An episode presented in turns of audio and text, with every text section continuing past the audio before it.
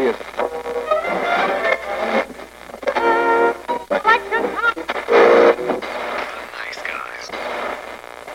Всем привет, с вами подкаст. Славные парни. Сегодня у нас второй разговор про игры. Мы будем, наверное, раз в сезон выбирать игру и говорить про нее. Ну как мы, Ярик выбирает, а я у него спрашиваю. Ну да, обзаведись консолями нормальными. Обзаведусь нормальными консолями, когда ты мне их подаришь. Не дождешься. Ну вот и не обзаведусь. Сегодня наш выбор пал на замечательную игру, в которой не так давно вышло дополнение. И эта игра... The Legend of Zelda Breath of the Wild. Или Легенда о Зельде Дыхание Дичи. Что ж, сегодня мы будем говорить о ней, я буду задавать Ярику вопросы, а он любезно будет на них мне отвечать. Да, по доброй традиции у меня только нашлась консоль, на которой можно пройти игру, и, в общем,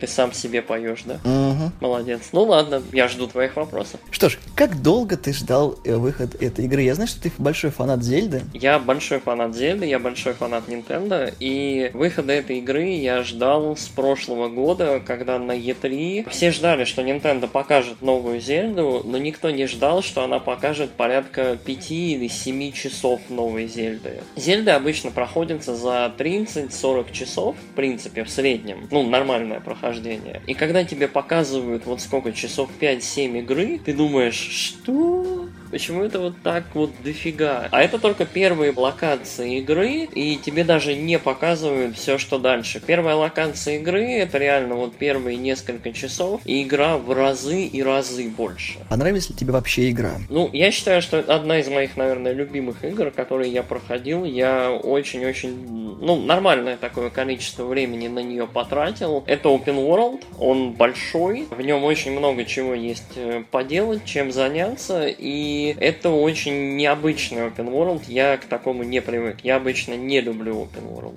Да ладно, Нейр Автомата тоже open world. Нейр Автомата очень закрытый open world. Там не так много чего есть, чем заняться. То есть ты рубишь роботов, а, и рубишь роботов. А потом берешь и рубишь роботов. Насколько я помню, в комплекте с новой консоли от Nintendo, Nintendo Switch, шел и картридж с Зельдой. Нет, Зельду нужно докупать отдельно. Ты, короче, покупаешь Switch и потом еще докупаешь Зельду. Я думаю, есть какие-то комплекты вместе с ней, но вообще в целом Switch довольно дорого стоит и картриджи довольно дорогие. Я еще не успел обзавестись Switch'ом и поэтому проходил на Wii U. Что нового привнесла очередная часть Зельды в, в принципе, в повествование про Линка и какие особенности в игре были? На самом деле, вот очень хороший вопрос. Дело в том, что поскольку игра open world первое, смысл этого open world немножко отличается от смысла любого другого. То есть, я не знаю, если играть в Ведьмака или в Skyrim или во что-то еще, тебе ставят какие-то маркеры на карте, то есть есть сюжет, который ты должен пройти. В этой игре нет сюжета, который ты должен пройти. То есть нет основной концепции и побочных квестов. В центре есть замок, он захвачен злом, и ты можешь прям сразу с тремя сердечками в самом начале в него пойти. Тебе там, скорее всего, дадут по шее,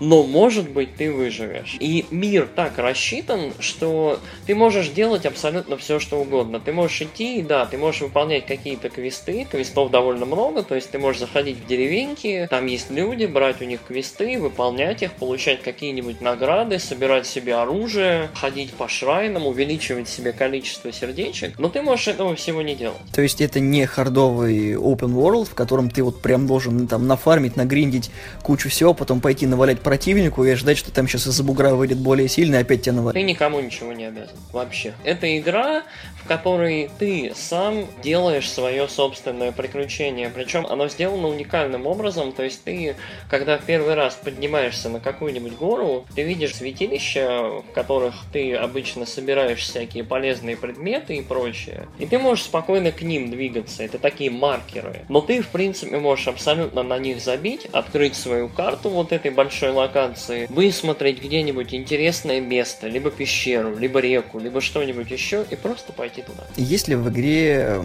как бы смысл реиграбельности ее? И либо она просто вот ты как бы за нее засел, и вот прям 90 часов ты прям от звонка до звонка, до тех пор, пока у тебя руки просто не будут пад вырывать, ну, как бы, чтобы он тебе выпадал из него, красные глаза, в которых уже визин тебе не помогает, ну и все остальное, что у нас хардкорные геймеры любят. Вот на самом деле это хороший тоже вопрос, он немножко связан с предыдущим. Дело в том, что повествования в игре нет, поскольку весь мир открытый, он свободный, он тебе открыт с самого начала игры, то есть ты можешь идти куда хочешь. Там далекие горы, вулканы, твои все, пожалуйста. Северные страны, либо какие-то там песчаные регионы, свободны, иди, вся карта твоя. Но, поскольку вся карта открыта сразу, то ни о каком сюжете речи быть не может, поэтому авторы игры немножко выкрутились, и ты открываешь флешбеки. Ты открываешь сюжет, который произошел за сто лет до этого, до того, как э, Линк проснулся, в общем, сто лет назад зло победило и покорило эти земли. И ты, собственно, вспоминаешь принцессу Зельду, ты вспоминаешь, что случилось сто лет назад, и вот история, она таким образом очень хитрым восстанавливается. И фишка в том, что поскольку вся карта открыта сразу, реиграбельности практически нет. То есть, если ты сходил повсюду, если ты был везде, если ты абсолютно нашел все нычки, все секреты, сделал все квесты, то, увы, никакой реиграбельности, но количество контента такое, что я играл в игру 100 часов. Ну, в общем, я был везде на карте, но я не открыл все секреты, не нашел всю броню, и вот я думаю, что я половину, наверное, всего прошел. Сопоставляются ли локации определенные с твоим уровнем, э, с уровнем прокачки? То есть, как бы, э, какую-то локацию проще пройти на минимальном уровне, то есть там нагриндить проще, а другую вот только на определенном уровне можно зайти и что-то получить. Нюанс в том, что Зельда это не классическая РПГ, то есть в ней нет уровней как таковых. У тебя есть три сердечка и колесико стамины, по которому ты лазишь по горам, бегаешь и так далее. Как только сердечки заканчиваются, тебя убивают. Три сердечка это к тебе подойдет самый слабый враг ударит тебя дубиной, и ты умер. И ты потихонечку, проходя шрайны, увеличиваешь количество этих сердечек и стамины. И, собственно, идея такая, что чем дальше ты пробираешься в мир, тем сложнее тебе будет. То есть, если ты попадаешь в холодный регион, то тебе нужно быть тепло одетым и иметь с собой еду, которая будет тебя согревать. Потому что если этого не будет, то у тебя начнут сразу из-за холода уменьшаться сердца, и ты очень быстро умрешь. В связи с этим у меня такой вот вопрос. Что легче всего тебе удалось случилось в игре и что тяжелее всего случалось за игру, это когда вот... На самом деле, первые где-то 20-30 часов Зельды ты учишься, во-первых, играть. Это как э, такое очень странное, может быть, сравнение, но очень логичное, как мне кажется. Это похоже на Dark Souls. То есть тебя убивает с одного удара почти все. Ты если падаешь с горы, ты умираешь. Практически все тебя убивает. Ты учишься стрелять между глаз, ты учишься парировать, ты учишься запоминать, какие движения делают враги, какие типы врагов, и ты учишься не тупить. То есть э, в первые 30 часов э, новая Зельда сложная, интересная и очень захватывающее приключение. Прям, блин, меня убили, нет, я сейчас поднимусь и двинусь дальше, я смогу. И это очень-очень круто. Насчет самого сложного, ну, в этой игре все враги очень простые, если знаешь, вот что они делают, кроме одного, есть там такие кентавры очень опасные, я, по-моему, за игру завалил всего всего двоих, и то случайно. Ты целился в одного, но попал в другого, и такой Нет, там... Ну, грубо говоря, там есть методы инстакила любого врага, вот я только таким образом смог их убить, не ненормальными, не классическими методами. Но вот я, наверное, вернусь. Дело в том, что да, ты прав, недавно вышло дополнение, так называемые Master Levels, по-моему, они называются. Очень сложные уровни, у тебя вся игра теперь становится как первые эти 30 часов. То есть очень сложные, захватывающие, интересные, и мне прям не хватает этого. Первые часы этой игры это незабываемо, когда ты берешь и учишься готовить, учишься там находить одежду, выживать в этом во всем, там, не знаю, ночь сменяет день, первая кровавая луна выходит, и вообще все очень интересно. Ты сейчас очень много рассказал про особенности мира, и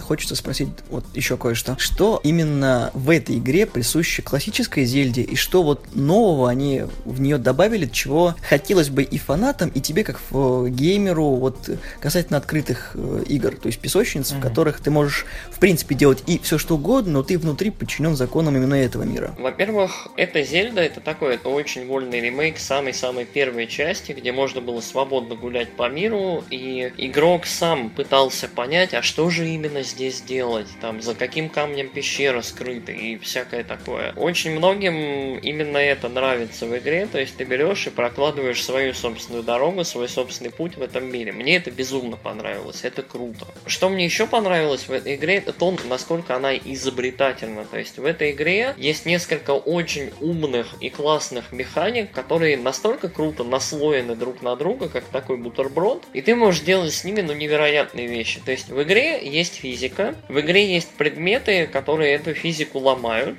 которые могут каким-то образом ее так слегка гнуть. То есть, грубо говоря, есть в этой игре самый яркий пример, это воздушные шарики.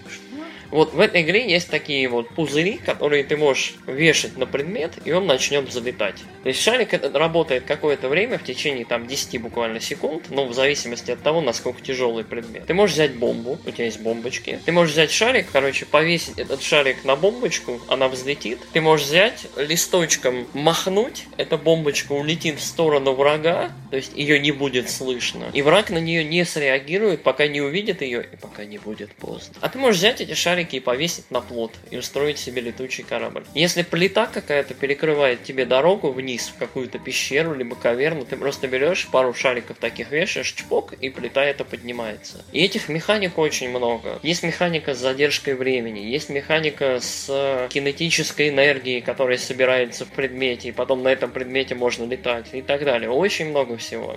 То есть, если ты не узнаешь практически всю внутриигровую механику, тебе будет очень сложно, в принципе, проходить. Нет, на самом самом деле тебе будет очень просто, но каждый раз, когда ты узнаешь об этом мире больше, то есть это первая настоящая песочница, в которую я играю, именно потому, что она песочница. В ней очень много элементов, которые можно вместе составлять и конструировать, ну, какие-то невероятные просто вещи. Это очень уникальная в своем роде игра. Ну, это же Зельда, часть великой, великого наследия игр. Ну вот до этого Зельда на самом деле не отличалась такой изобретательностью. Предыдущие части, последние, были очень прямолинейны то есть ты получаешь новый девайс, и проходишь с помощью него в новый данж. И все было достаточно последовательно. А здесь э, огромное количество работы ушло в то, чтобы все данжи были тебе доступны с самого начала, и ты в принципе мог, э, как вот у меня, например, получилось, самого, на самый сложный данж в игре я пошел вот первым. То есть ты хочешь сказать, что возвращение к истокам в игре пошло только на пользу? Да, вот это вот возвращение к истокам и вот это вот адаптация современная и куча-куча-куча изобретательных новых механизмов.